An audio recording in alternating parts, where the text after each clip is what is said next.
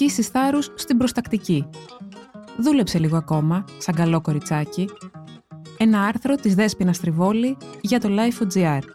Για να μας ακούτε, ακολουθήστε τη σειρά ηχητικά άρθρα στα Apple Podcast, στο Spotify και στα Google Podcast. Είναι τα podcast της Life.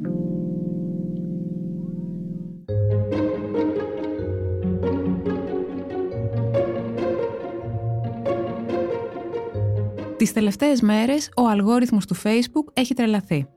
Αναρωτιέμαι τι έψαξα γιατί το timeline μου μου προκαλεί θλίψη. Διαφημίσεις για οικονομικά γυροκομεία, γαστρικό bypass, εξωσωματική γονιμοποίηση και τεχνικές για να νικήσω τα πρώτα σημάδια της εμινόπαυσης. Ανάμεσά τους υπάρχει μια διαφήμιση που θα λάτρευε κάθε γραφίστας. Σε ένα μοβ φόντο με ροζ κυκλάκια και διαφορετικές ροζ γραμματοσυρές μια ξανθιά κυρία με φούξια σακάκι διαφημίζει ένα σεμινάριο με τίτλο «Γίνε η γυναίκα που πάντα ήθελες να γίνεις».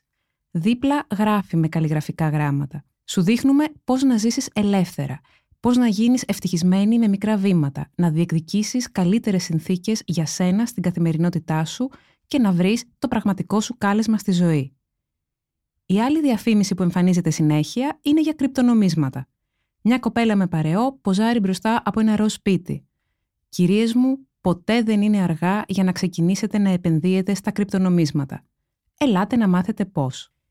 Πέρα από τα κλισέ του γυναικείου μάρκετινγκ, άραγε πόσες εμπνευσμένες εικονογραφήσεις με γόβες, κραγιόν και νύχια σε γραμματοσυρά καλλίγραφη μπορούμε ακόμα να αντέξουμε, υπάρχει μια νέα βιομηχανία με μαθήματα γυναικείας επιμόρφωσης από την επιχειρηματικότητα μέχρι την αυτοπραγμάτωση, κάποια λιγότερα και κάποια περισσότερο σοβαρά. Ο μόνος τους κοινός παρονομαστής είναι πως θυμίζουν ασκήσεις θάρρους στην προστακτική. Πάρε τη ζωή στα χέρια σου. Ξεκίνα. Γίνε μοναδική. Προσπάθησε σκληρά.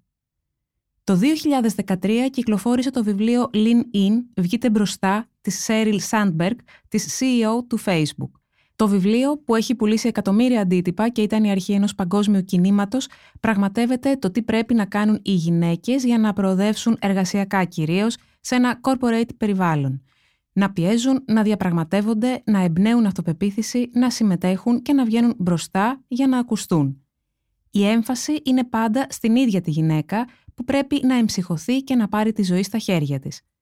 Την ώρα που αυτό το μήνυμα θεωρείται πλέον ξεπερασμένο στην Αμερική, με τη βασική κριτική να είναι πως μαθαίνει στις γυναίκες πώς να χειρίζονται ένα σύστημα που λειτουργεί εναντίον τους, αντί να τις βοηθά να φτιάξουν ένα καλύτερο, στην Ελλάδα παραμένει το κυρίαρχο αφήγημα.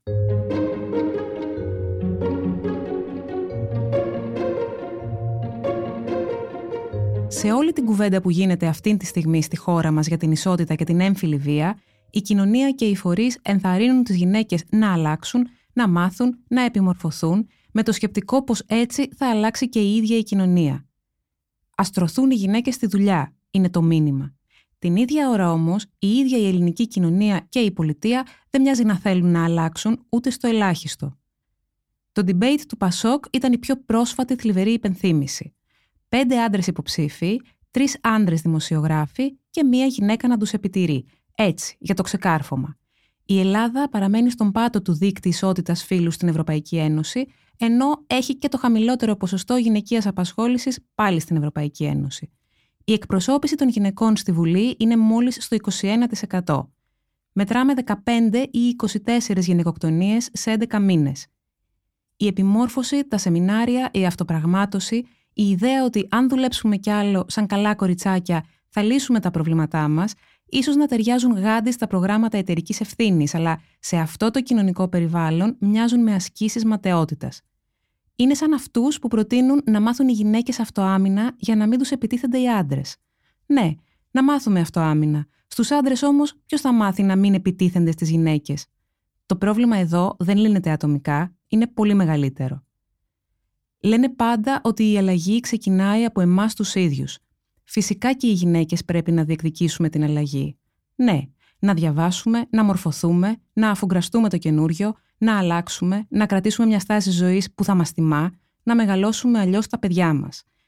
Αλλά ίσως να μην χρειαζόμαστε άλλα μαθήματα που θα μας δείχνουν πώς θα σκαρφαλώσουμε σαν τις περικοκλάδες γύρω από έναν κόσμο που δεν μας υπολογίζει. Ήταν ένα άρθρο της Δέσποινα Τριβόλη για το Life.gr. Τα podcast της LIFO ανανεώνονται καθημερινά και τα ακούτε μέσα από το Life.gr ή τις εφαρμογές της Apple, του Spotify ή της Google. Κάντε subscribe πατώντας πάνω στα αντίστοιχα εικονίδια για να μην χάνετε κανένα επεισόδιο. Ηχοληψία, επεξεργασία και επιμέλεια, φέδωνας χτενάς και μερόπικοκίνη. Ήταν μια παραγωγή της LIFO. Είναι τα podcast της LIFO.